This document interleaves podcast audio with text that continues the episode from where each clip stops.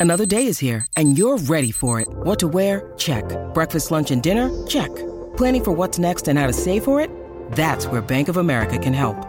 For your financial to-dos, Bank of America has experts ready to help get you closer to your goals. Get started at one of our local financial centers or 24-7 in our mobile banking app. Find a location near you at bankofamerica.com slash talk to us. What would you like the power to do? Mobile banking requires downloading the app and is only available for select devices. Message and data rates may apply. Bank of America and a member FDIC.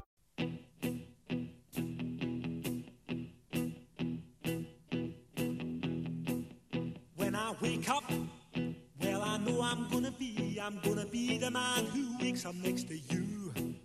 When I go out, yeah, I know I'm gonna be, I'm gonna be the man who goes along with you. If I get drunk, Oh man, here we go. We got to talk about it. We may not want to, but we do. Oklahoma football flailing on the season, not failing, but flailing five and five. Um, opportunity to go seven and five if they win the last two, which there's not a lot of confidence out there that they will do that. But if they do, seven and five, hey, that was Bob Stoops' record his first year at the University of Oklahoma. So at least Brent Venables can say, "Hey, I didn't, I didn't do any worse than Bob Stoops did his first year," uh, and then everyone will talk about what Bob Stoops did his second year, and it doesn't look like Oklahoma's on target for that, but you never know. Um, you know, here's the thing: it's just not fun to talk about bad football, and and I was thinking about this as I was preparing for the podcast. Um, trying to get caught up and looking over the loss to West Virginia, looking at some of the things going into the Bedlam game. Um, we're going to talk later on about the odds, but the, the fact that OU is a seven and a half point favorite over Oklahoma State just blows my mind, but that's neither here nor there. Um, this is the first time since I started doing this, since I, I, I mean, obviously I'm not credentialed in the media anymore, but since I've been pursuing this, this is the worst OU football's ever been. I mean, I, I I know you had like 2009. That was the Sam Bradford year, right? You know, Sam Bradford goes out against BYU in that first game. Landry Jones comes in as a freshman. That that was a bad year, but the Sooners were able to rebound and and win the uh, Sun Bowl. I just don't know that OU's looked this bad. I, I don't know if there has been this much of a lack of confidence. Because even that 2009 team, you could that was a good defense. That was a championship caliber defense on that 2009 team. It's just the offense, the offense flailed. I guess that's twice I've used that word, so maybe I, my time is up on that one. Um, and and that it, it's opposite this year. I mean, the, the offense isn't superb. I mean, the, don't don't get me wrong. The offense isn't on par with what we've seen in in years past but it's the offense is, has been up until Saturday. The offense has been good enough to win games, and then you you you finally have a game where the defense plays adequate, not great, not absolutely hot garbage, but somewhere in between great and hot garbage, and your offense just putters along.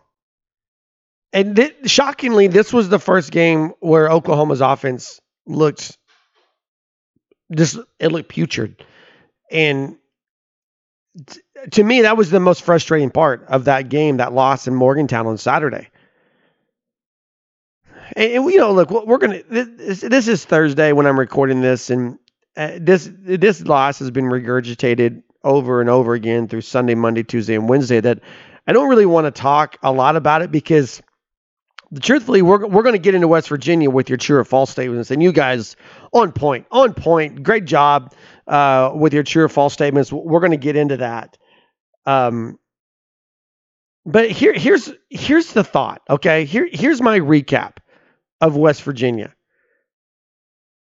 This is just not a good football team. Oklahoma is not a good football team. It's time to embrace the horror. It's time for Oklahoma fans across the board just to say, you know what? We're not that good.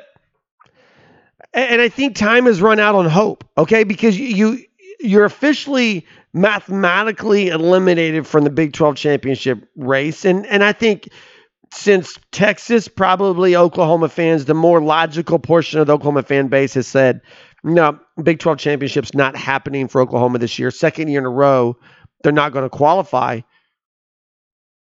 But I, I think you still had hope of a rebound. You know, you can go seven and four. You can, but you you lose on the road at West Virginia against a team that's probably going to fire their head coach. This was a there's there's no it was a bad loss, and that makes this a bad team. They're just not good. And then there's plenty of blame to go around. People want to blame the coaches. I'll let you have it. But we also have to, if, if you're going to blame the coaches, if you're if you're going to throw blame at them, you got to at least call out the execution of the players. This team does not execute. I mean, you're 10 games through the season, and this is not a new topic. This was brought up before West Virginia, but it continued. Uh, guys on the defensive side of the ball still can't get in the right alignment. 10 games into the season. And and look, oh, that's on the coaches. The coaches got to teach him that. Okay, sure. So you really think?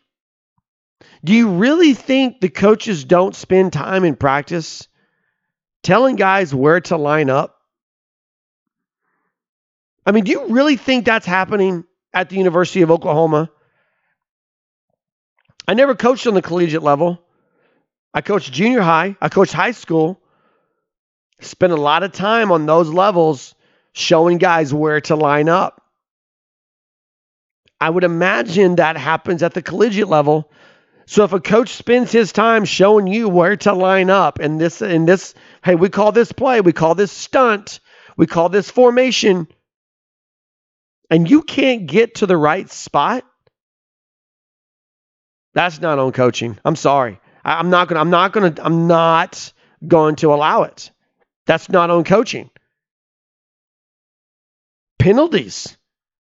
That's not on coaching.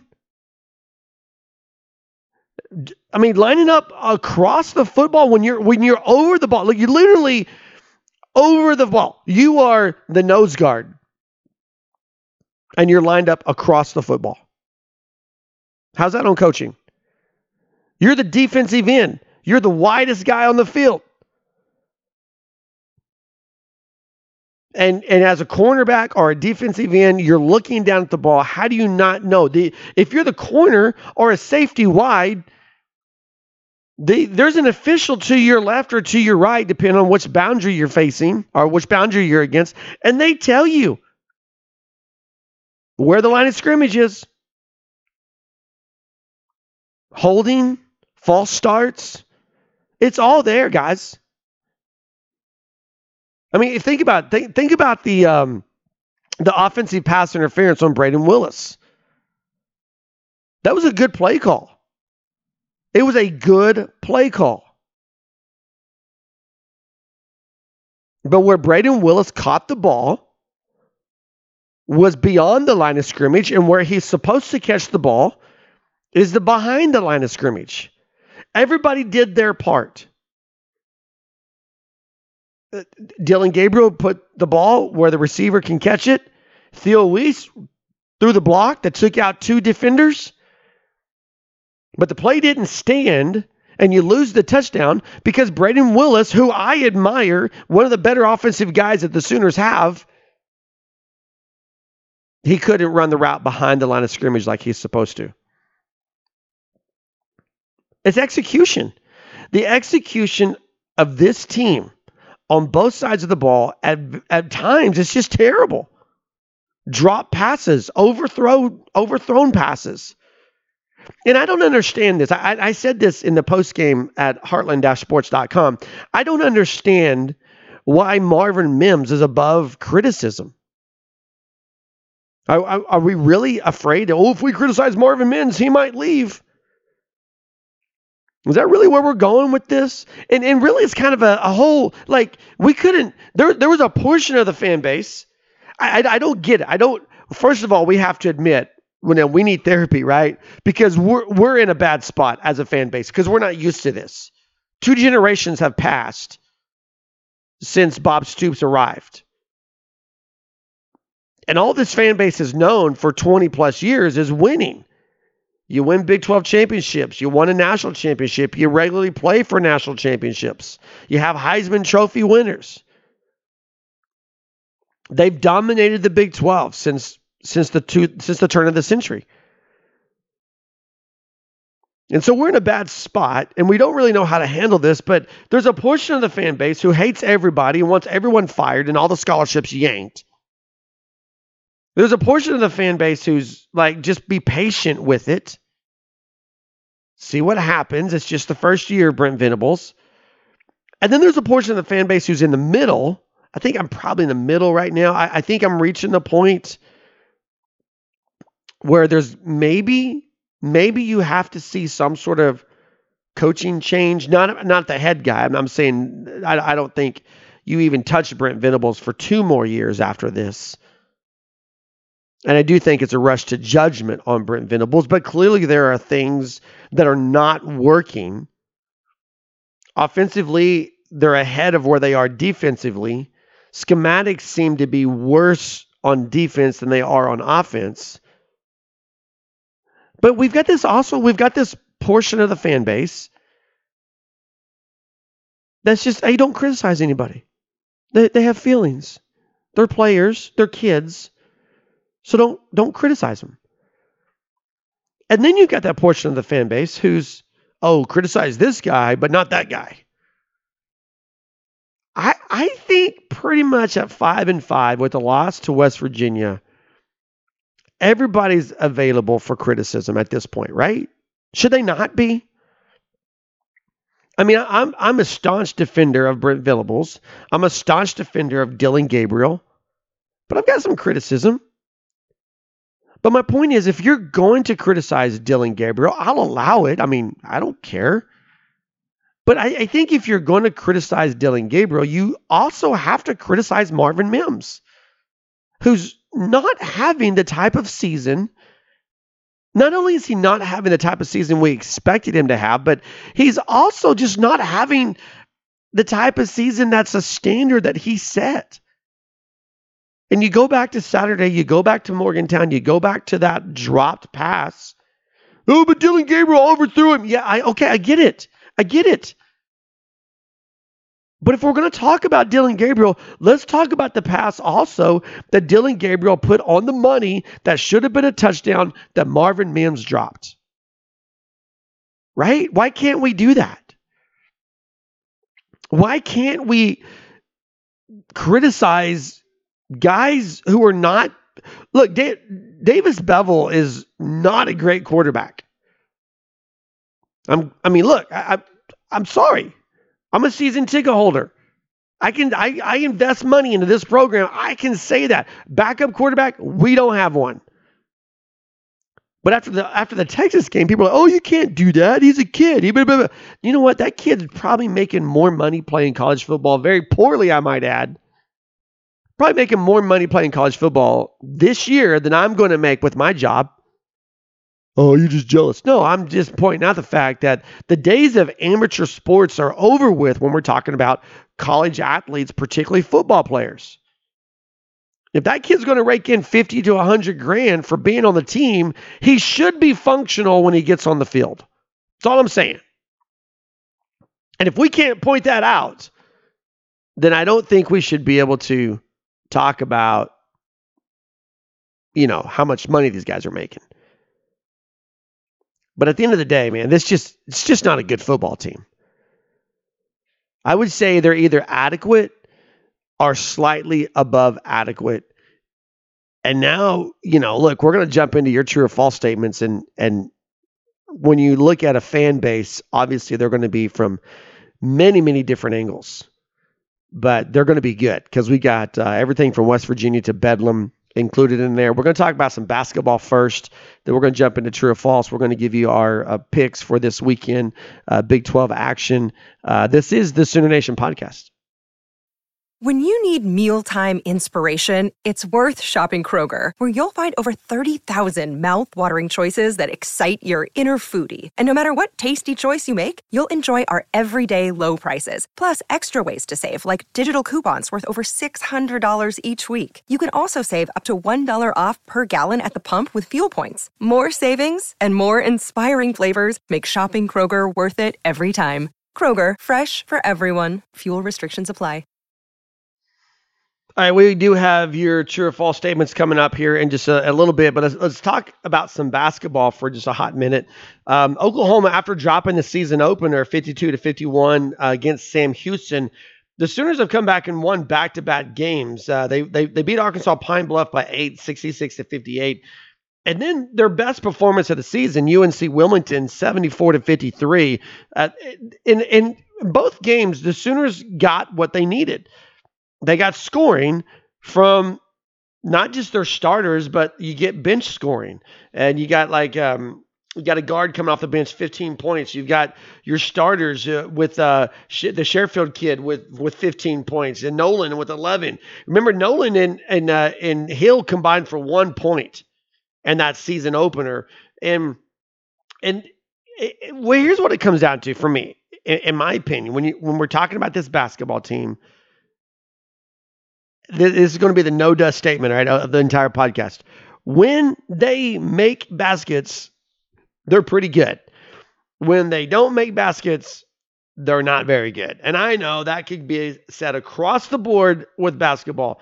But I think in year two of Porter Moser, this is a team that's going to be they're going to be defined, I think, as a defensive team that's streaky as a shooter. Right? Defensive team that's streaky when they shoot from the floor. And we saw that against Sam Houston.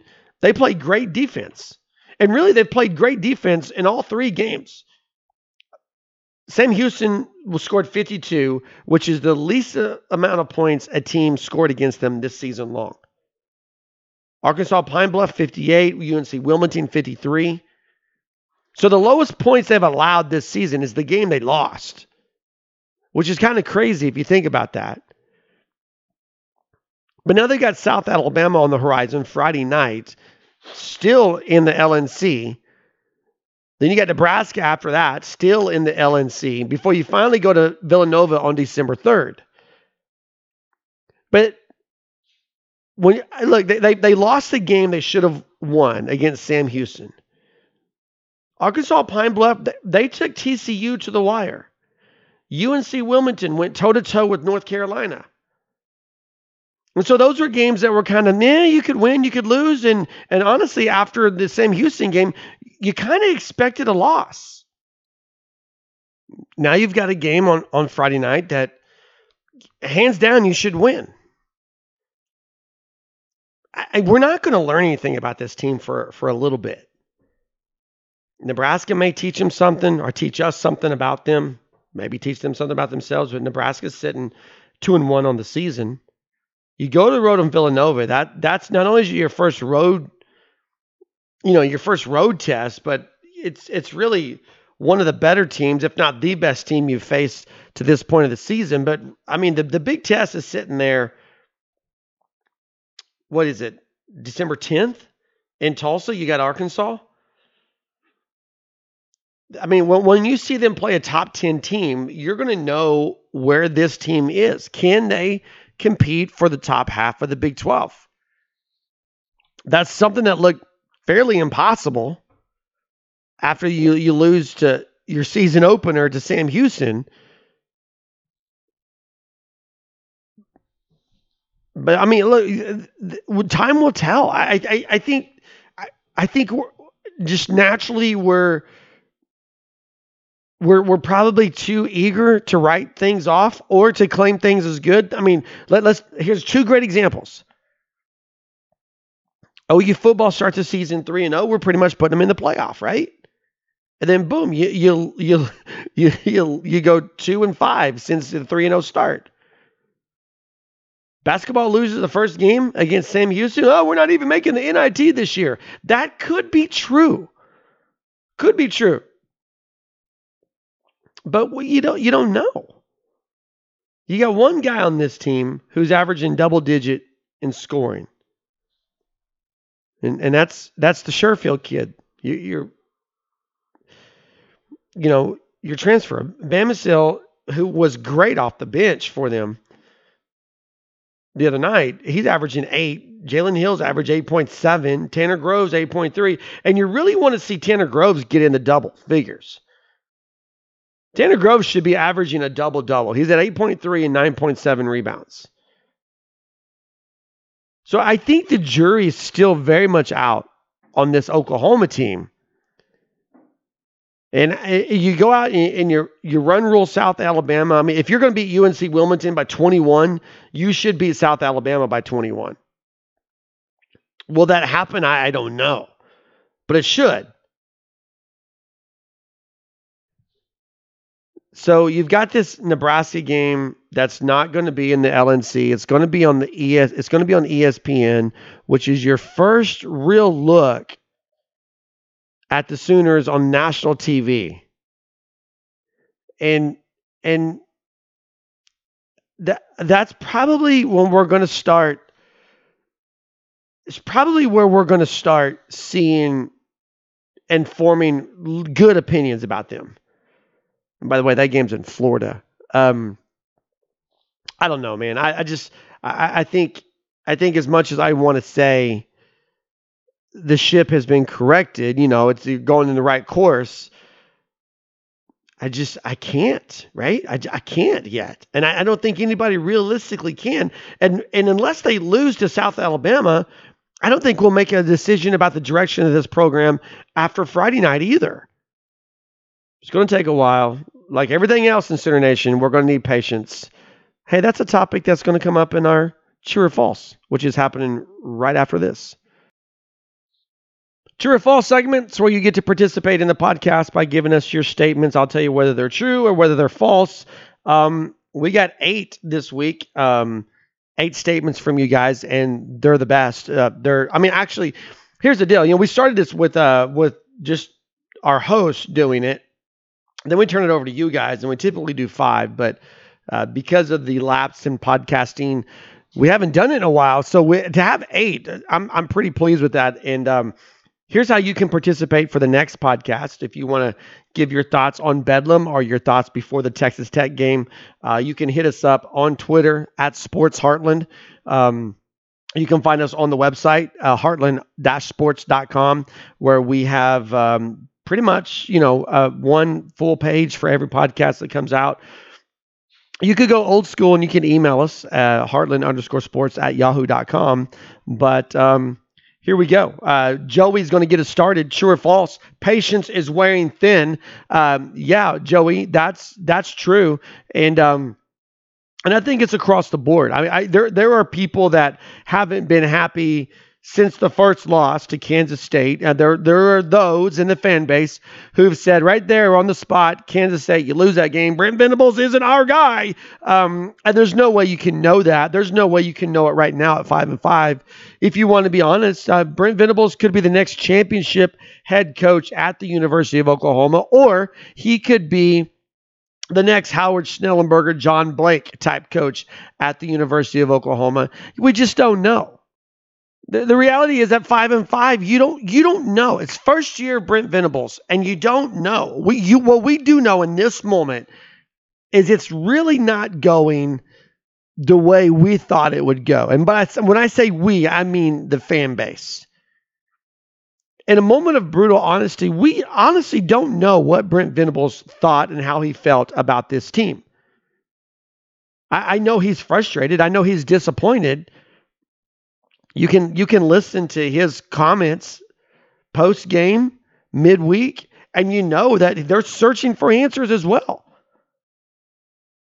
But yeah, patience is wearing thin.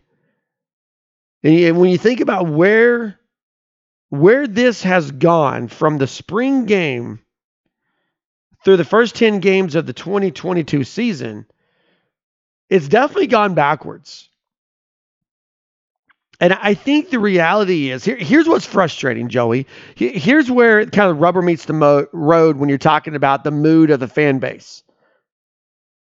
I don't think anybody thought it was going to be this hard, fan base wise. I don't think anybody thought the dip was going to be this low, fan base wise. And so there, there's your frustration.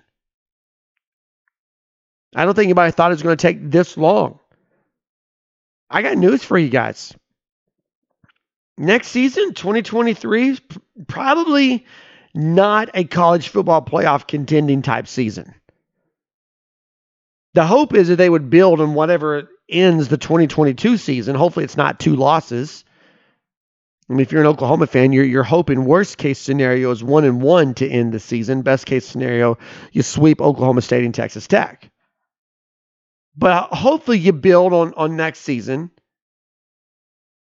and and then you, you go from there and you get better in 23, and then 24 is the year you really make your next push. But yeah, patience is wearing thin. Joey, you're, you're absolutely right. That that's true. Uh, Chris says uh, Big 12 officiating is biased against Oklahoma. Look, Chris, I, I, I, said on Twitter after that shot that CJ Coldon took in the end zone that they, they threw a flag and then they reviewed it. They picked the flag up.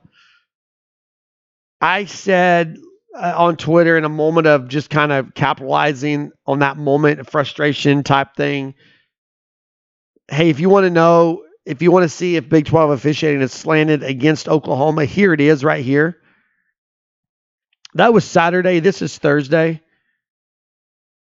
And here's what I think. Here's what I honestly think. I think Big 12 officiating is just bad. It's bad. This conference has bad officiating. Pick the sport, right? Pick the sport football, basketball, baseball, softball the officiating in the Big 12 is garbage. And it's been that way for a long time. And I, I, when I rank when I rank officiating in college, I rank them by the worst because really you're only talking about the officials if it's bad, right? Because when the officials do really, really good, the officials are like a defensive back, okay? When a defensive back is having a really, really good game, you don't really hear his name called because they don't look that way because they know that guy's not going to let our guy catch a pass. And when the officials have a really, really good game, you don't really talk about them. We are always talking about Big 12 officiating. You pick the sport, we're talking about Big 12 officiating. Now, Oklahoma and Texas fans have this excuse that since the Sooners and the Longhorns are leaving the Big 12 and moving on to the SEC, oh, it's just slanted and biased against our schools. I really don't believe that. I really don't, Chris. I, I think this is false. I, I think Big 12 officiating is inept. It is not good. And it hasn't been good. They didn't just get bad this year. And there have been plenty of games this year. Go back to TCU. There were calls, even though OU was never in that game after Dillon Gabriel got hurt, OU benefited from some really bad officiating in that game. And there's been other games. There's other times. And it, it's just what I mean. That that was a terrible, terrible no call. Well, it was a call, and then you pick up the flag on, on what should have been not just unsportsmanlike conduct. It should have been targeting, and it should have been offsetting. Instead, West Virginia gets the first down, ultimately scores a touchdown. But it's just ineptness of the Big 12 officials. Coaches can't say that. Players can't say that. But we, as the fans, we can say that. They were bad before OU announced its move to the SEC, and they're going to be bad after OU moves to the SEC. It's just coincidence, and it's it's it's a good talking point, but it's not true. They're just bad across the board.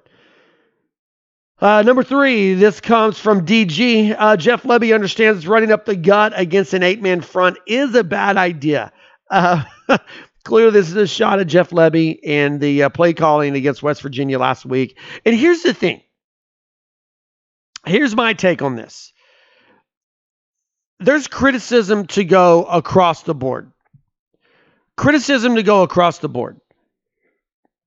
But Jeff Lebby and this offense, they've been they've been better than Ted Roof, Brent Venables in the defense. We we are we are spoiled to really good offenses. Those fast break Kyler Murray, Baker Mayfield offenses. We're spoiled to the superstars like Caleb Williams. We don't really have those guys right now that we get to watch. But this offense is it's it's going well. And and the thing is is when things are going well, you don't notice the chess moves, so to speak. I mean, it, it is a game of chess. We're going to move here and we're going to see how you react. So you're going to stack eight men? I'm going to throw Eric Gray right at you. I'm going to see if any of those eight have a, an assignment other than run support. Now, when I stack, you stack eight men, and I put Eric Gray through the B gap, I know where your safety and your linebacker are looking. So hopefully, I can slide somebody else underneath there. And we want to like throw our fist down on the table and our hands up in the air, and we're like, well, why doesn't that happen? How do you know it doesn't? I mean, was Marvin Mims not wide open twice? Was Brayden Willis not there for a touchdown catch? I mean, those things happen. But again, it goes back to what I said at the top of the podcast execution.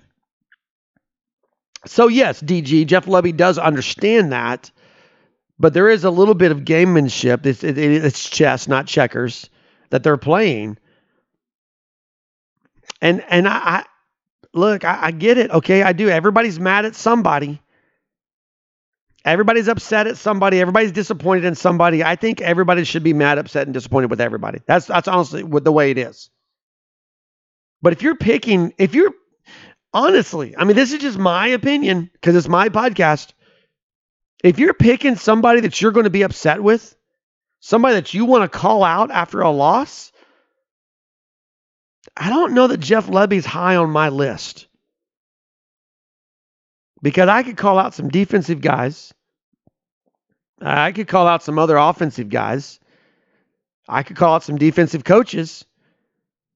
I mean, there, there's a list that I would have to go through to get to Jeff Lebby. He's not at the top. Because you look at execution, it's not there. Execution is not there on the field. And we're going to get to that here in just a minute. I don't want to get too far ahead of myself.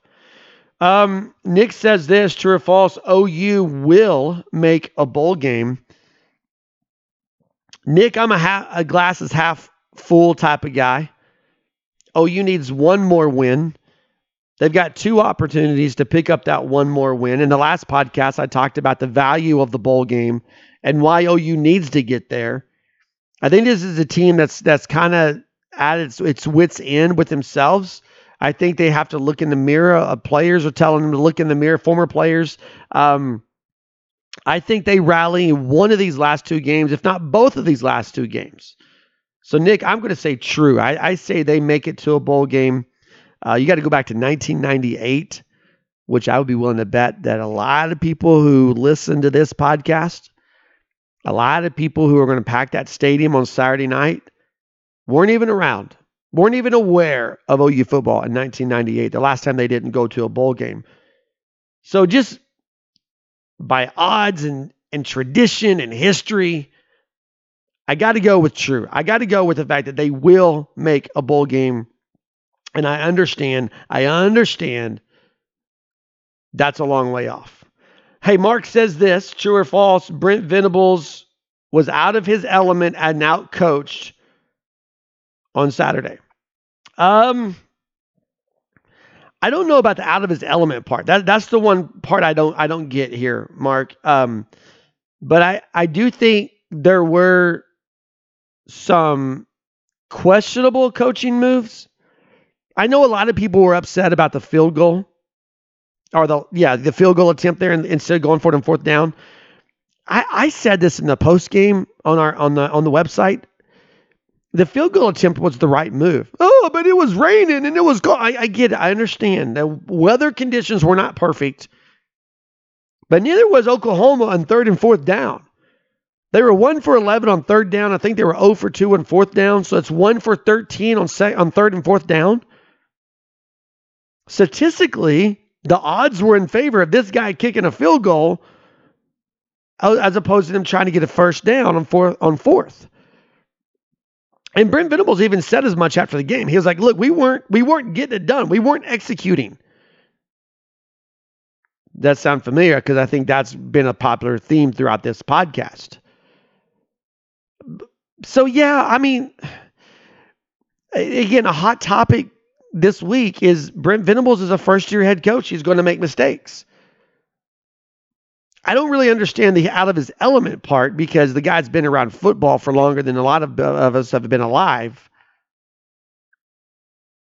But as a head coach, does he trust Ted Roof too much?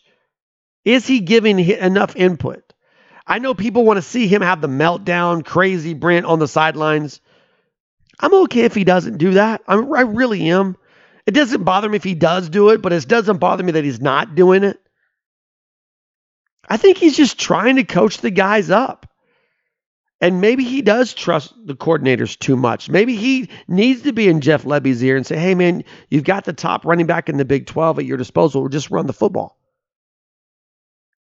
Maybe he needs to be in, in Ted Roof's ear, man. Let's blitz. Let's get some pressure on the quarterback because these guys aren't as good when they're getting hit and knocked around. So, um, I, I don't know, Mark. I, I'm going to say true because you you kind of saw things just not go well on Saturday in Morgantown, and and I think everyone's to blame. I think there's I, I do think I will say this. I think there were more execution errors in that game than there were coaching errors in that game. And as a coach, as a play caller, as a as a guy who's setting strategy, you got to be able to trust the, the 11 men on the field to do what you need them to do if you call a certain play. And I think the offense lost that trust. I, I think they lost the trust of this coaching staff. Oh, well, there it is. You, you, how can you coach if you can't trust? Okay, look, tell me how you go one of 13 on third and fourth down, and yet you still earn the right for the coaches to trust your execution? I, I mean, I just don't get it. I mean, I don't. Um, coaching's not perfect, but look, there's a reason why. Uh, go go go look at Twitter. Go look at former players. Brian Asamoah, Nick Bowens, uh, you know Nick Harris. I said Nick Bowens. Um, Nick Harris. Um, those guys are. They're all saying hey, this isn't on coaching. Players need to look in the mirror. You, you got guys uh, like Brayden Willis who is saying things like, "Hey, I, you know, look, I'm I this senior year hasn't gone the way that I had hoped for it to go, but at least I get to be a part of building what's what was the Brent Venables era here. I get to be a part of laying that foundation." I think everybody still believes in the coaching staff except for a certain part of the fan base. And when current and former players are talking up the coaches and saying this is on players, I got to go with them over the fans because they certainly know a whole lot more um, about football and the program and the state of the program than your average fan does. I'm sorry, I, I, went a long time on that one. Um, here we go. Daryl says, um, True or false, the best part of Bedlam will be the recruiting opportunity. So I guess Daryl's counting this up as a loss. Uh, um, sometimes you reach that stage as a fan where you can lose and still have fun at the game. Not often. I mean, but sometimes you do. Sometimes you, you go to a game and it was so incredible uh, that they lost. Uh, but the game itself was so incredible. Um, I know I've been there, but I can't think of one off top of my head. But this is a good recruiting opportunity for Oklahoma. They're going to have another shot at David Hicks. He'll be on campus. Of course, everybody knows Peyton Bowen committed to Notre Dame. He's going to be on campus. Um, Draymond, uh, uh, Daymion, goodness gracious. Daymion Sanford is a guy who's also committed to Texas A&M. He's an edge guy, uh, linebacker. He's going to be on campus. Um, that I mean, look, uh, DJ Hicks is a five star. Bowen's a four star. Uh, Sanford's a four star. You've got some good guys on campus this weekend, and you got a chance to lock up some things. If you go back to September and you tell the Oklahoma fan base, "Hey, just be patient," in November, uh, you know, just just a, a, month out from signing day, you're going to have another, another shot at David Hicks. I think we would all all accepted that after he made the uh, Texas A&M commitment. So. Um, it is a good a good recruiting weekend. Uh, I don't know that that's going to be the best part because I, I don't know it's a guarantee you get any or all these guys. I, I don't know. I think that Bowen is definitely in play. I think Hicks is either playing the recruiting game or he's in play. It's just going to be a matching funds type situation for him. Uh, the, the the kid, the other linebacker, Sanford, um, he's definitely in play. I just don't know to where. Um, so I I'm still holding out hope that Oklahoma gets a Bedlam win. I'm holding out hope that this is going to be a, an epic, fun game. But um, but if OU loses and they they lock up some of these guys, yeah, that that could be fun. That that could be the best part of the weekend. But um, I'm certainly not looking forward to that being the best part of the weekend. So, Daryl, I'm going to say that's false because I'm still holding on that the game on the field actually lives up to the hype and, and produces a winner. Um, Paul says this 2021 OU was closer to this 2022 version than we actually realize. Paul, you are onto something right here, my friend. You are definitely onto something here. Because you, you think back about 2021 and, and think about what this team went through. So you had the loss in Bedlam, you had the loss uh, against Baylor at home, right? Then you got the big comeback win against Texas. You almost lost to Kansas. You almost lost West Virginia. This this is the team in 2021 that was a few incredible plays from a few incredible players away from three, four, five losses. And and then when you consider what's not here, I mean, you think about it. Caleb Williams, and I know we don't want to talk about him, but he is a talent. And and he was the hero of the Texas game. He's not here anymore. Nik Bonitto, not here anymore. Perrion Winfrey, not here anymore. Isaiah Thomas, not here anymore. Jadon Haselwood, not here anymore. Austin Stogner, not here anymore. See, and you think about you had key guys, right? I mean, they, they struggled against Nebraska. What was it, a seven point win against Nebraska? Three point win against West Virginia? Struggled at Kansas State? There weren't there were not a lot of comfortable wins. Iowa State wasn't comfortable. And then you remove the coaches, you remove the players, the, not just players as an average guys, you remove star power from this team. Yeah. With those with those guys on that team, that could have been eligible this year. Think about it. Nik Bonitto could have been on this team. Isaiah Thomas could have been on this team. Perrion Winfrey could have been on this team. How much better does that defense get with those three guys? Jadon Haselwood could have been on this team. Caleb Williams could have been on this team. How much better? Austin Stogner. How much better is the offense with those guys? So I think you're onto something here, Paul. I, I, think you're right. I think this is true. I think that this that the 2021 version of this team not only were they were they closer than what we realized. I'll I'll go a step further, Paul. I'll say the 2021 Oklahoma football team that only lost two games. I would say they were closer to what we're seeing in 2022 than being a playoff contender. I mean that that's that's a great thought. Not what I just said, but Paul getting the conversation started. So spot on, Paul. Uh, here we go, Chuck.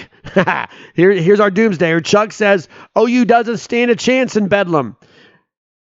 Yes, they do, Chuck. This is false. Um, I, I, think um, I, I, think rightfully so. A lot of Oklahoma fans are not happy with what the way things are going. I think rightfully so. A lot of Oklahoma fans can can look at this as being a five and five team and go, how in the world would anybody think that they have a chance to beat Oklahoma State? Well, here's how. Oklahoma State's not a, not an exceptional team. They're seven and three, and they're they're close. They are close to being five and five. Oklahoma is a seven and a half point favorite in this game for a reason. Odds makers, they know a lot more than we do. And, and when, when you look at just let's just look at at some things here, okay? Statistically, Oklahoma State scoring 35 points, 34.9 points per game. OU's 31.9. Three point advantage for OSU. Oklahoma State's defense statistically is giving up more points. Now it's close, but they're giving up more points 30 points per game to OU's 29.1. Oklahoma produces more offensive yards per game 456, OSU 414. Oklahoma State's defense allows more yards per game 452.9 to 432.3. Passing yards allowed, Oklahoma State gives up more 289.8 to 232.1. So there, there are a lot of comparisons between these two teams. Last five games, we all know Oklahoma is two and three in the last five games. Guess what? Oklahoma State, two and three in the last five games. So there's a lot there that would make you give make you think that there's hope for Oklahoma to win this game. But there's also a lot of, a lot there that makes you think oh, OU has no chance. I, I get it. I get where you're coming from, Chuck. But I think it's absolutely false to think that the Sooners don't stand a chance in this game. In fact, if you hang on, we'll go to this final segment of the podcast. I'm going to give you the advantages for OU and OSU, and I'm going to give you a score prediction as we break down Bedlam and the Big 12 rundown in the last segment. All right, here we go. Bedlam football, 6:30 p.m. Saturday night, ABC national broadcast. Oklahoma seven and a half point favorite. Over under on this game, 66 and a half. I'm going to give you my thoughts we're going to go, uh, go through the Big 12 rundown and give you my score prediction. ESPN matchup predictor has Oklahoma with a 61.4% chance of winning this game. You compare the uh, the leaders, um, Spencer Sanders, two, uh, 2,261 passing yards, 16 touchdowns, five interceptions. Dillon Gabriel, 2,217 passing yards, 16 touchdowns, four interceptions. Both of these guys have missed time this season with injuries. Uh, the the the Richards kid for Oklahoma State, uh, 543 rushing yards, eight touchdowns. Eric Gray, 1,113 rushing yards, 10 touchdowns. Um, the Braylon Green receiver for Oklahoma State, 573 yards, five touchdowns. Marvin Mims, 776 in yardage four touchdowns. We said both games, uh, both teams are over the last five games are two and three on the season. When you when you look at the advantages between Oklahoma and Oklahoma State, I think there were some clear advantages, and I think there were some question marks. For for example, let's take the offensive side of the ball. I, I think Oklahoma has a clear advantage. They have the better offensive line between the two schools, Oklahoma, better offensive line. But what about the quarterback? When you look at Spencer Sanders versus Dillon Gabriel, there's not a lot of difference between those two guys. And I know Spencer Sanders was your, your Big 12 all conference selection. Probably not going to be that guy postseason. I think Max Duggan pretty much has that wrapped up. But th- there's not a lot of difference between Spencer Sanders and Dillon Gabriel. And I think Spencer Sanders has kind of been dinged up, banged up. Two years ago, we saw him in Norman in a similar situation. He didn't finish that game. And if OU is not putting pressure, not hitting him, not putting pushing him, not making sure he feels contact on every play, they're not doing their job. I, I but I, I think with a I think it's close as it stands. And I know this is going to go over and bring elation to some and it's going to bring frustration to others. But I think in the quarterback duel here, you got to give a slight nod to Dillon Gabriel. Just based off of what they've done this season and the health.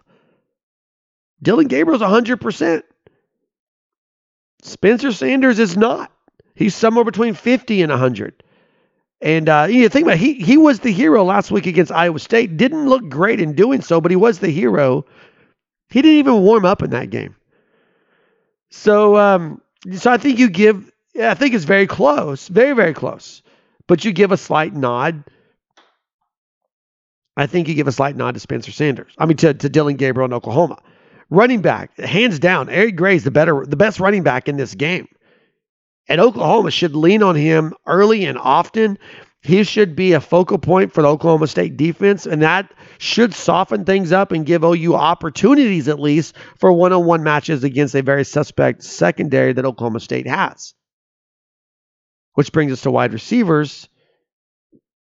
And that's to me, that's that's there's two there's two position groups that are really, really difficult for me to determine who is the better, who is the latter, and wide receivers is one of them. You would think on paper, based on what we thought the season was going to be, it would be Marvin Mims and company.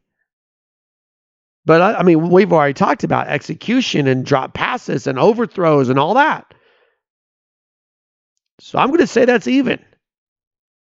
Wide receivers are even.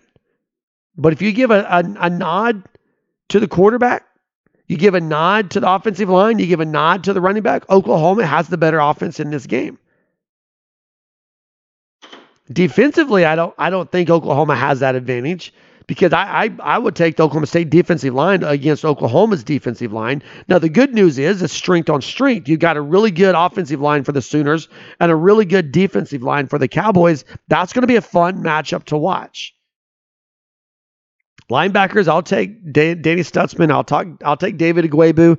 I know there's some rumors going around about Danny Stutsman. Uh, Danny Stutsman's father has said there's no drama. Brent Venables spent a lot of time in his press conference praising Danny Stutsman. I think we're just looking, grasping at straws. I mean, you, you hope that there's nothing to that, but nothing solid has come out of it, other than hearsay. But but give me the Oklahoma linebackers as as an advantage. But I think you, I said there's two there's two position groups that I have a hard time giving the nod to. It's the wide receivers and it's the secondaries. Both of these secondaries have been torched at times this season. When you look at passing yards allowed, Oklahoma State's given up almost 300 passing yards per game on average. And while Oklahoma's not been great, 232 yards is what they're giving up on average. Now, some of that is because Oklahoma gives up 200 yards a game on the ground. But I, I, I think you call this a draw between these two. So you got an advantage for Oklahoma State on the defensive line. You got an advantage for Oklahoma on the linebackers. You've got a draw in the secondary. So that puts you kind of even. But if you look at that position group wise, suddenly Oklahoma has a little bit of an edge here. Now, special teams, especially after last week in, in Morgantown, I don't know that you can have a lot of confidence in Oklahoma's kicking game right now. You want to, but it, when it comes, it, I tell you this right now. You're in that stadium on Saturday night, it's cold. Oklahoma stalls out inside the red zone and you see the field goal kicker come in, you're probably going to be like, oh no. Here comes the field goal unit, and we're not that good. Uh, that's just where the, this team is confidence, are this fan base is confidence wise. Now, Zach Smith is he's hitting almost 70%. He's 69.2% on the season. But he's 0 for 2 at 50 plus four or five, 40 to 49 yards. Now, within 30, within 30 yards, he's only attempted twice. So let's say within 40. Within 40 yards, he has uh, made five out of six. So it's long distance. I mean, he's four out of five, 40 to 49. He's 0 for 2, 50 plus. Longest on the season is 44 yards. So there's this mental image here based off of last week that Oklahoma State might have an advantage there. Uh, Brennan Presley, I, will be nervous every time Oklahoma has to punt to him. So I think just the mental aspect of that, you have to give a nod to Oklahoma State when it comes to special teams. Here's the scariest thing for me as an OU fan. This game's going to come, in my opinion, this game's going to come down to execution and opportunity. And we have spoken and spoken and spoken about execution in this podcast already. But missed opportunity, that's been a thing for Oklahoma this season as well. And when you look at that, it's going to come down to execution and opportunity. Man, that's that's got to leave a little bit of an unsettling feeling, right? So how's it going to shake out? Well, let's go through the Big 12 rundown, shall we? Let's talk about the games that are going to take place on Saturday, and then I will give you my Bedlam score prediction. TCU Baylor get everything started on Saturday morning with the early game at 11 a.m. kickoff for that one. And um, you've got the Frogs on the heels of their big win in Austin last week, a, a two and a half point favorite over Baylor. Uh, this is this is in Waco. There's always that opportunity. I, I keep saying this about TCU. I keep saying it. There's always that opportunity for a letdown. I don't think so this week. I don't. I, I, I'm I've bought in, which probably means this is the week TCU takes it on the chin. Because I finally bought in at number four. The TCU is the Big 12's best hope for a playoff contender. Hands down, the best team. They've solidified their shot at, at Arlington. If there was ever going to be a letdown, it's this weekend. I don't see it happening. Over under on this game's 57. I think the game hits the over, and I think TCU covers two and a half points at Baylor. One o'clock kickoff. Kansas State goes to West Virginia. How do you follow a win over Oklahoma? Well, you host the number 15 team in the country on your home turf. Kansas State, seven and a half point favorite. 54 and a half is your over under. I'm, I'm going to take the over here at, uh, at 54 and a half. I, I think, I think West Virginia comes out swinging. They, they, they may have found their mojo with this green kid at quarterback this is some, maybe a new identity for the Mountaineers, maybe something that's a little bit of a struggle for Kansas State to grasp a hold of early. So so give me the the Mountaineers to cover, the Wildcats to win, and the over. Texas at Kansas. I hope this is everything we want it to be. Longhorns are a nine point favorite on the road at in Lawrence. I'm going to take Kansas in those nine points. I think this is a dogfight. I really do. I think there's a lot of pride on the line. I think there's some things going wrong uh, with Texas. I think Xavier Worthy is not happy. I think Bijan Robinson is not happy. I think there's some chemistry issues. I'm not saying Texas loses this game. What I am saying is that this is a dogfight to the very end that probably comes down to a late field goal. But you got to over under set at 63 and a half. Uh, I think you're right there. I think you're right there on the money line. Um, I would push the over here barely. I barely push the over here. Give me Texas to win. Give me Kansas to cover nine. Give me the over. Texas Tech at Iowa State, six o'clock kickoff. FS1. Cyclones are three and a half point favorite at home against Texas Tech, and um, I think they. I think, man, I think they win by a field goal. Honestly, I'm just I'm I'm, I'm looking through here. This is this is a team that should have beaten Oklahoma State last week against a team that's looking for like OU looking for that sixth win. Texas Tech five and five, three and four in the season. Iowa State has to win out to go to go bowling. I think the Cyclones have more fight in them. I like the I like the Dekkers kid, 17 touchdowns on the year. Uh, let's go Iowa State by a field goal, which means Texas Tech covers. And let's hit the over on that 47 and a half. I guess I'm liking a lot of overs.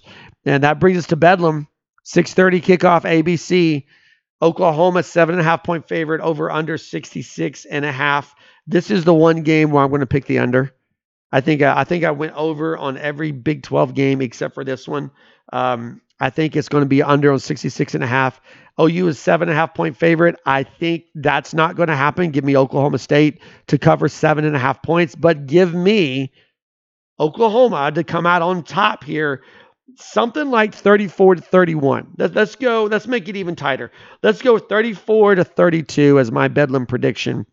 Sooners squeak out a win in what is a, uh, shall we say, exciting Bedlam affair that uh, gets OU its sixth win and makes the Sooners Bowl eligible. Tell me what you think. Hit us up on Twitter at Sports Heartland. Find us on the internet, heartland-sports.com.